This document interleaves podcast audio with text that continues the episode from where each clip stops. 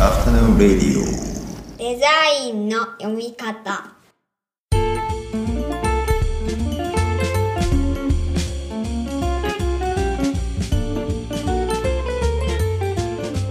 アフタヌーンレディオデザインの読み方。大林博です。こんにちは。岡村正宏です。こんにちは。この番組は我々2人がデザインの基礎過程をプロスタイピングするプロジェクトデザインの読み方のポッドキャストになりますはいではよろしくお願いします。よろしくお願いします。前回は気づいたらただ90年代の話を2人でしてるっていううん。あれはだからもともと市川さんがいたから90年代の話って成立するわけで。我々2人で話したらなんかあの 面白くない飲み会の後半みたいな感じにしかならなかったんじゃないかなと思ってちょっと反省してるんですけど。時計見ながら終電どうしようかな。っていう感じもうそろそろ帰っていいですかって言い頃というか帰るべき時間というか誰かが帰るって言い始めたら終わるような回ですよね。しかもあのね、あの、録音終わった後、ガンズの話をしてたんで、いよいよなんか帰るべき時間というか、そうですよ。オアシスとガズとニルバーナの話してますから。そうそう。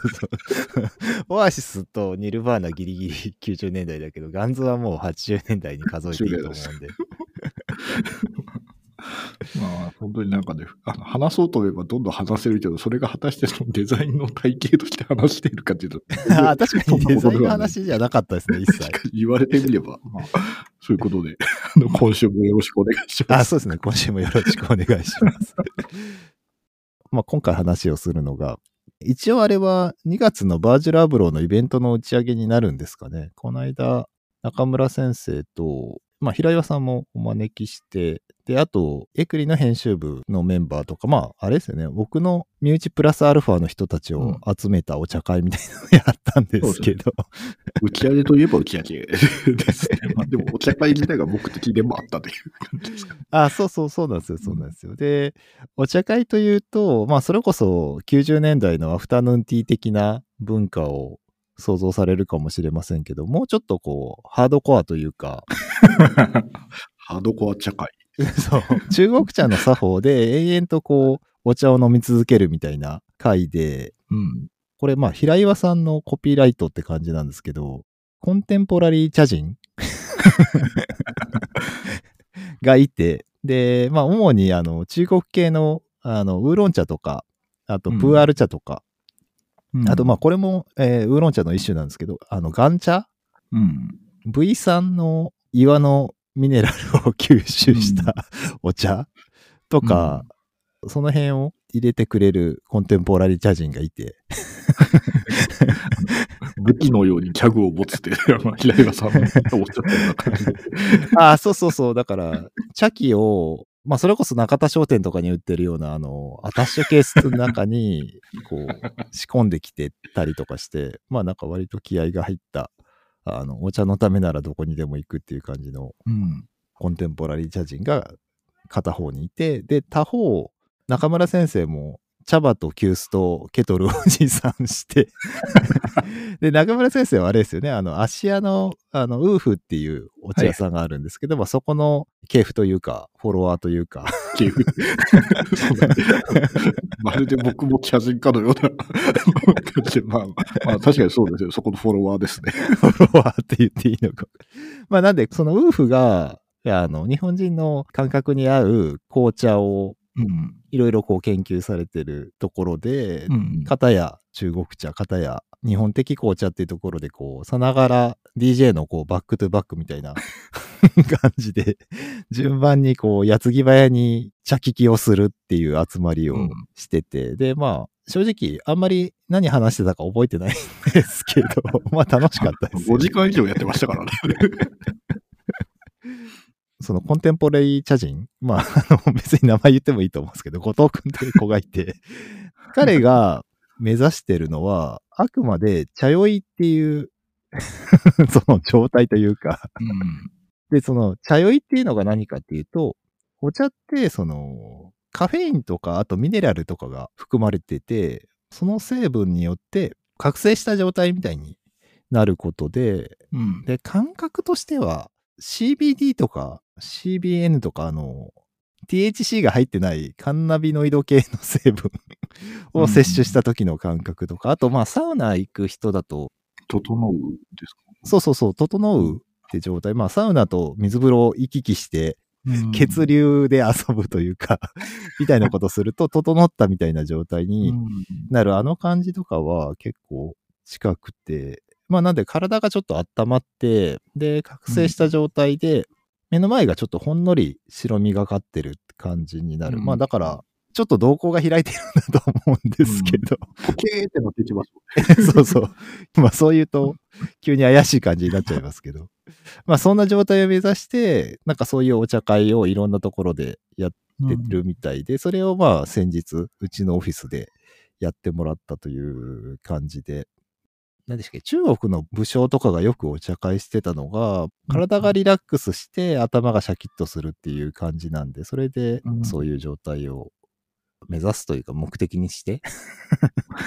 やってる感じで。で、なんかその、ちょうどお茶会してる時に、コンテンポラリー茶人の方をふと見ると、なんかヘロヘロになってて。で、あの、昔あの、ジミー・ヘンドリックスが、あの、ギター弾きながら、そうそう自分もその音によって、なんか酩酊していくか、そう酩酊して、だから余計にこうギターが神がかってくるみたいな、あの状態を思い出したりとかしてたんですけど。ああ、確かにそう、そうですね。あれ、あれは確かに地味変なあの感じですね。ヘロヘロでしたよね、なんか。うん。まあ、まあ実際ね、なんかお茶入れ続けるで結構体力的にも大変っちゃ大変ですからね、あれ。うん。そうっすね、そうっすね。面白かったですね。まあ、僕もだから一時中国茶に行こうとして結局紅茶側、そのウーフのお茶の側側に行った方なので、なんかあんまりちゃんと置いてなかったんですよ。その茶酔い含め、その、なんていうか、あの、小さい茶器でどんどん入れ続けていくような、あの、作法という。だからまあ今回改めてやってみて、やっぱ面白かったですね。なんか、あの、ね、オーバーチェストのテーブルの東西にちゃんとね、あの、お茶も東西で分かれてるみたいな。確かに確かに。そこをなん、なんでしょうね、様々なお茶をみんなの、皆さんの周りをね、あの、行き来しながら、うん。お茶の入れ方の作法というのはね、多分国とか地域によっていろいろあるわけですけど、ああの中国茶の飲み方の特徴って多分あの、まず急須、あれが小さいんですよね。なんか普通のものより。うん。でその中にあの茶葉入れて、で、茶葉がなんだっけ、4グラムでしたっけ？入れて、で、それでお茶を入れて、で、まあ、その、結構スピーディーに抽出していく。で、で、うんあのスピーディーに出し終えたら、また次のお茶を差し湯っていう形で入れてな、1銭、2銭、3銭って入れていくのが、まあ、中国茶の作法なんですよ。一方で、その、まあ、紅茶、ウーフ的な入れ方になってくるんですよ。僕が知ってるのは。あの、いわゆるティーポットに入れるお茶で、それが2グラムなんですよね。だから半分の量で、で、お湯を入れて、それで時間は結構しっかり蒸らすっていうような入れ方になってて、で、しかもその、冷めていく過程も一つ味わいになってくるみたいなところなんで、まあちょっとそこの入れ方のポイントは違うんだけど、でもなんかその、お茶を飲み続けることによるなんかあの、なんか場所の雰囲気っていうか、喫茶という行為、あの、雰囲気っていうのがね、なんかそれ両方とも同じようになってくるのが面白いなというのが あって、ちょっと、うんはい、楽しく見てました。なんかずっと、そう、そうですね、ポット持参で目の前でお湯を沸かしながらお茶を、次どれにしようかなって選んでるって、ほんと DJ 感覚ですよね。いや、まあいや本当だからバックトゥバック感ありましたよね。ありましたね。順番にこう、本当だ、うん茶聞きって感じのことしてたんで。うんそうなんですよね。だから、あの、まあ、今回そのね、中国茶の方が結構しっかり、あの、やってらっしゃる。僕、どっちかとチェーサーというかね、刺身水ぐらいの感覚で やってはいたんですけど、まあ、あ、こあこれ来たら次こっち側はこれ出そうかな、みたいな感じは、なんかあれ楽しかったね。まあ、また次は何のお茶持ってこうかなとか考えてて、次の企画もなく、勝手に自分の計画が立ってる状態ですね。いや、でも、ぜひ、これはまたやりたいなと思ってますけど。うんいや、なんか今、また今回も前回に続いて、全然デザインの話と関係ないなって思ってたんですけど、あの、デザイン系のその必読書に茶の本、あ、岡倉角蔵、岡倉そう、岡天倉角蔵っていうか、お岡倉天心の、あれが挙げられるんで、なんかギリありかなって今ちょっと 話をしながら自分の中で整理をしてたんですけど。あ、すいません。なんか普通に僕お茶の入れ方の話今してました。いやいや、大丈夫です、大丈夫です。今日のテーマはもう多分お茶で決定なんで。うん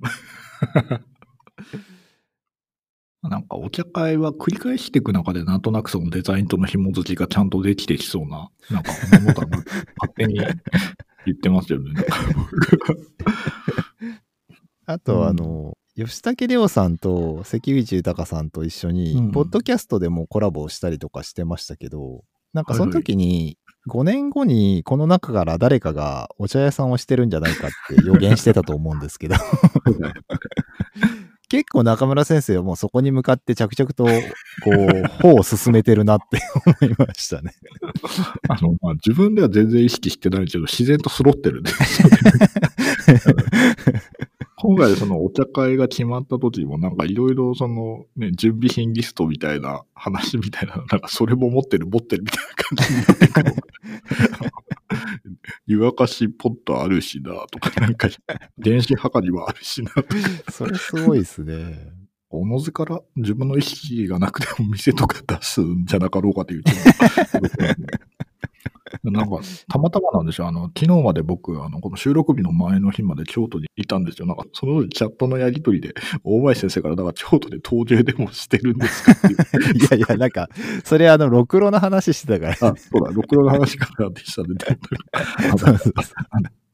は手出してないけど、確かになんかその手を出しそうなコンテンツに入ってそうな 確かに茶器を作り始めるっていう。作り始めて。まあ、でも、まあ確かに、そのお茶会みたいな場所っていうのはね、なんか今後もずっとなんか機会あればもう手で切ったいと思うんです。けど、それが店になるのかどうかわかりませんけど、なんか、なんかあれば僕もお手伝いしますみたいなことですか？なんかでも僕も家でもまあ結構飲みたいなって思って、うん。ガンチャとか、あとまあこの間たまたまそのお茶会の日が僕の誕生日だったっていうのもあって、そのコンテンポラリー茶人になんか生プーアール茶？うんの平茶っていうんですかね、あの餅状に固められた茶葉うんのことなんですけど、まあなんかその平茶の形をケーキに見立てて、それをプレゼントしてもらって、で、一緒にその餅状のに固められた茶葉を砕くプーアールと、うん。あの、ドライバーみたいなやつですよ。マイナスドライバー。そう茶芯っていうのかな。まあなんか針みたいなやつでこう、こじ開けるようにこう砕いていくんですけど、まあなんかそれをセットでしかもなんか立派なケースも合わせてプレゼントしてもらって。だからそういう感じであの、茶葉が結構揃ってきてて、で、うん一応だから家でも中国茶形式うんで結構入れて飲んだりとか。で、あの中国茶のセットとかはなんかだいぶ昔に友達にもらったのがあって、それを使って入れたりとかしてるんで、まあ自分でもなんかそうなるとは思ってもなかったんですけど、気づけば意外と大穴としてちゃっかりそのお茶屋先生に参戦してる。デザインの読み方の目指すところは最後お茶屋になってる。多分そのさっき言ってた予言をした時は、中村先生か吉武さんか関口さんか誰かだろうなって思って多分言ってたと思うん。自分じゃない3人がってそうそうそうそう。あと、六郎の話、ちらっとしてましたけど、そうでしたね。ろくろの話が出たは流れがありましたね。六郎の話をしたのは多分、道具性の話みたいなのを確かしてた時に、中村先生が、京都から六郎の話をしてたって状態？あそうそうですね。正確に言えば新幹線の中だったんですけど。ああ、そうなんですね。そうそうそう。で、その前に、チャット GPT の話をしてて、それで道具みたいな話になってって感じだったんですけど、うん。チャット GPT 今かなり話題になってると思うんですけど、中村先生って使ってます？あ、まだ使ってないんですよ。なんか今日に備えてやろうと思ってる結局できずじまいで。ああ、本当ですか？なんかその、だからデザインの読み方的な何か、オピニオンとまではいかないけど、感想？雑感、うん。みたいなのをちょっと話すると、まあなんか以前から口酸っぱく言われてる、正確に答えを出す力よりも、問う力が大事っていう話ってあるじゃないですか。うん。なんかあれが完全に顕在化したなと思って。確かに確かに。人間との対話と違うというか、人間とチャットしてるような感覚と結構違うなと思うのは、人間ってやっぱ切れるじゃないですか。あんまり無茶言うと。もうやってらんないっす、みたいな。そうそうそうそう。っていうリスクは避けた方がいいので。だからその切れられそうな、もうちょっとシュッとした感じで答えてくんないとか、まあ、ちょっと普通だなとか、うんそうじゃないよ、みたいな。そうそう。あと、再帰的に品質上げてみてっていう話とか。いや、絶対怒られるなっていうことを、割と気軽に言えるっていうのは、結構違うなと思って。で、逆にまあ、うん。こっちの指示が曖昧だったら、向こうが言ってることも尻滅裂になったりとかするんですけど、まあ、とりあえず、めちゃくちゃ物知りだし、とりあえずこっちに必要な能力は、相手に何の情報が足りてないか、で、足りてない情報を正確に伝えるみたいな能力と、まあだから要件定義力とうん。構造設計力みたいなのが重要なのは間違いないなっていう感じで、ここのスキルが今後の知的な格差になりそうだなっていうふうにもちょっと思ったんですけど、うん逆に言うとその知力って測り方が難しくて、うんテストとか知ってたわけじゃないですか。うん。暗記みたいな。そういう世界です。そうそうそう。暗記となんか組み合わせして応用みたいな。でも今後ますます知ってることより実際行動することの方が評価の対象になりそうだなと思って。うん。だから実行できるなっていうか、別に自分が知ってなくても、相手が知ってることを類推できて、それが実行できればいいっていう感じになってくるのかなと思うんですけど、だからうん、プロンプトって呼ばれる、まあ、要は促しによるエンジニアリングって感じだと思うんですけど、うん。なんかこれ何かで読んだというか、多分見出しで見たぐらいなんですけど、あの、このプロンプトをなんかまあ書くのが上手な人は、部下のマネージメントで期待値を調整するのが上手な人らしくて。で、これでなんか逆説的にその人的なマネージメントがエンジニアリングの発想だったっていうのが分かったのが面白くて。そうですよね。で、あとはなんかもうちょいデザインの話に寄せて言うと、うんまあ自然言語の、まあ言語モデルの AI って感じだと思うんですけど、今回のチャット GPT とかは。うん。まあやっぱりインターフェースの問題に捉えてしまうところがどうしてもあって、うんかつて検索エンジンができて、なんか我々の意識が検索キーワードを抽出するみたいな感じに最適化されてったじゃないですか。うんなんか同じようなクレオール化というか、その、うん。こっちが主体で、向こうが対象で、まあだからあれですね、主人と奴隷の関係で、うん。まあ昔のあれですね、あの、アメリカのその、まだフロンティア時代にアフリカからこう奴隷を連れてきてみたいな時にこう起きる言語的な問題がクレオールとか、まあそこでできる言葉がピジン語って言うんですけど、うん。普通に考えると、主人の言葉をそのうち奴隷がマスターして、言語レベルが追いついてくるっていう風に想像しちゃうんですけど、そうじゃなくて、主人側がどんどん喋れなくなっていくっうん。ていうのがこう起きるんですけど、うん。なんかだから、今後は AI 側に最適されていくだろうなっていう気がすごいしてて、まあこれがだから要するに、インターフェースを通じた異常というか、デリゲーションの話だと思うんですけど、うん。もっと言うと、トラベリング・ウィズ・アウト・ムービングというか、遠い場所の人と話をするのに手紙を書いて、伝書鳩に移乗して、で、それ、れから鳥小屋が屋上にできるようになったりとか、あと、遠くまで歩いていく労力を移乗し、車に移乗して、だから駐車場とか道路標識みたいな概念がこうできてきたりとか、まあ なんかもうちょっといい例がありそうな気もしますけど、うん。まあもっとあの最近の例だと、例えば絵を描くのにパソコンに移乗したりとか、うん。買い物に行くことを EC サイトとかアプリに移乗したりとかしてきたわけで、まあなんかその度に道具の方が透明化して、バージル的に言うとジェネリックになって、うん。なんかそこから様式が出ていくっていうのがまさにモダニズムというか、まあ新しい常識になることが、まあイノベーションなんだろうなというか。うんで、あの、API というか、まあ今後多分アプリケーション同士のインターフェースも整備されてくると思うんで、まあこういろんな人が言ってると思いますけど、将来ほとんどのオンラインの情報が AI に生成されたものになるのは多分間違いないですし、でそうすると現実の意味が結構変わってきそうだなっていううん。だから今後何を信じるのか、だからよくあの、見ることは信じることだみたいなこと言いますけど、うん。目にするものを信じていいのかどうなのかみたいなうん。ところになってくると思うんで、なんかそういう時にどんな変化が起きるんだろうなっていうのはちょっと気にしてるとこですかね。うん。その視覚情報っていうのはね、確かに AI に置き換わりやすいところなんだろうなっていうところはね、なんとなく、そのいろんなお話伺いながらもしてて、で、なんか先ほどのその、なんか奴隷っていうかね、美人語の話とかもあったし、まあ AI 側に我々が最適化されていくっていう話でちょっと思い出したのが、とあるあの、クレヨンとチョークを作ってる会社に行ったんですよ。そこはあの、障害者雇用が日本でトップクラスの会社だったんですよねう。んで、なんでそれができるかというと、指示体系が全然違うんですよ。あの、要はあの、工場でこれ何グラムやってとかではなくて、バケツ並べといて赤いバケツと青いバケツを混ぜればできるみたいな、そういうふうにあのシステムができてて、なんでそ普通通の工場で使っている指示体系とかだと当然成立しないものをその最適化したあの指示体系を組み上げることによって他の会社とは全然違うような雇用制度ができてるっていうところもあったんですけど結構なんかその辺も近いのかなって気もまお話を伺いながらしましたね。だからまあ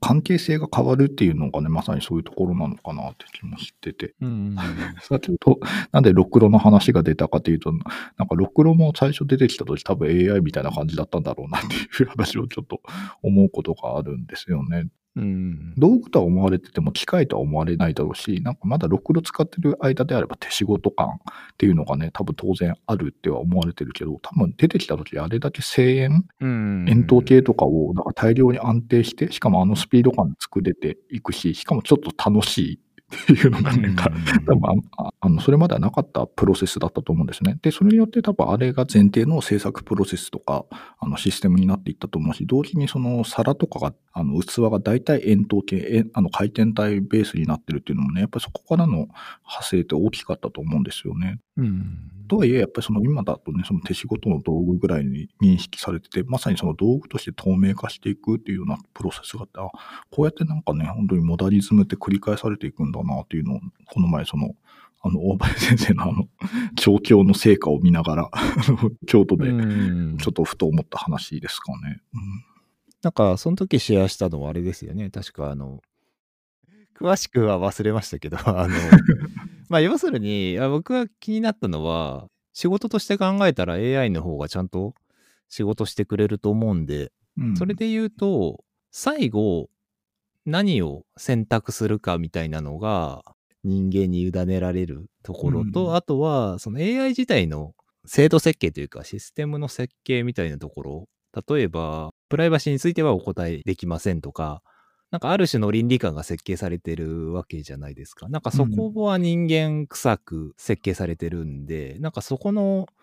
入り口と出口だけだなって最近思ってて。うんうんうん、確かに確かに。人間がするクリエイティブな仕事まだ残ってんのっていうのが多分聞きたいところだったんですけど、うんだからそのクリエイティブさって人間のそのいい加減さというか、うん。あ、そうだそうだ。そうでしたね。なんかフレキシビリティみたいなところってこと？みたいな話とかを言ってて、で、最終的にその、そもそもクリエイティブって何なの？みたいな。うん。なんか、クリエイティブっていう言葉の意味自体が怪しくない？みたいな。割とだから深い話。ちゃんとした話を。人間的に深いと思ってしまう話をしてるっていう感じですかね。そうですよね。なんか、しかもなんか結構これね、あの、なんでしょう、わかりやすく項目立てて喋ってくれるから助かりますよね、この編集。なんかその辺の整理は上手ですよね。うん。なんかでも普通のこと言ってくんなっていうのは まあいいけど別に。いや、十分優秀ですよ。十分優秀ですよ。まあそうなんです。こうやってちょっとだから僕、あの、今バカにした感じで言ったじゃないですか。うん。これが許されるのはいつまでなんだろうなっていうのは思いますね。確かに。ちょっと面白がってる感じというか。そう、どっかで、そのうんパターナリズム発揮してるわけじゃないですか。で、うん別に誰かに対して、例えばマイノリティに対してのパターナリズムも良くないですよとかではなくて、パターナリズムがある自意識がダメだと思うんで、うん。AI の人権を訴える団体は多分そのうち出てくると思うので、うん。確かまあ言うほどあんまり何も考えてないというか、まだ見えてないっていうことですかね。デザインの読み方的には。まあでもさっきのインターフェースの本質みたいな話、要するにデリゲーションっていうのが異常するっていうのがインターフェースの本質って話は結構重要な気はしてて、うん。スマホとか AI みたいなヒューマンマシンインターフェースとか、まあ、あとは人と人のそのヒューマンヒューマンインターフェースとは言わないかもしれないですけど、まあ、普通の対面ですね。のコミュニケーションでも、コミュニケーションの欲望がある側が対象に合わせて最適化されていくっていうのが、なんでしょうね、インターフェースのメディア性の本質っていう感じで思ってて、うんなんかそこを起点に考えると、割とこう、デザインを軸足に、まあそんなにこうヒステリックにならず、事象をこう見れるかなっていう感じがしますね。うん。今日言いたかったことはそれだけで。そんな大した話ではないというか。前半と後半でだいぶ様相が変わりましたけれども。前半はそうですね、お茶の話つなげたかったですけど、つながんなかったですね。なんか1年ぐらい経ったらスーって繋げられてるかもしれないし、なんかすでに別々の話にしてるかもしれないしっていうところですかね。いや、確かにつながりそうな感じはしますね。なんか、うんそのコミュニケーションの形にね、最適化していくっていうところがあるのかもしれないですよね。お茶入れる側が飲んでる側に合わせて あの茶葉をセレクトするとかうん、そうそうそう。とかなんか入れるペースもね、あったりするし、あ、そろそろ水足さなきゃな、みたいなのやるし。確かにあれはそうですね、お茶入れてる側が割と、あの、そう、主体としては薄くな、あの、銃の方になるんですよね、どうしてもね。うんまあそんなまあ近況 近況の話をしてみましたという感じで。はい、はい、では皆さんまた次回お会いしましょう。この後も素敵な午後をお過ごしください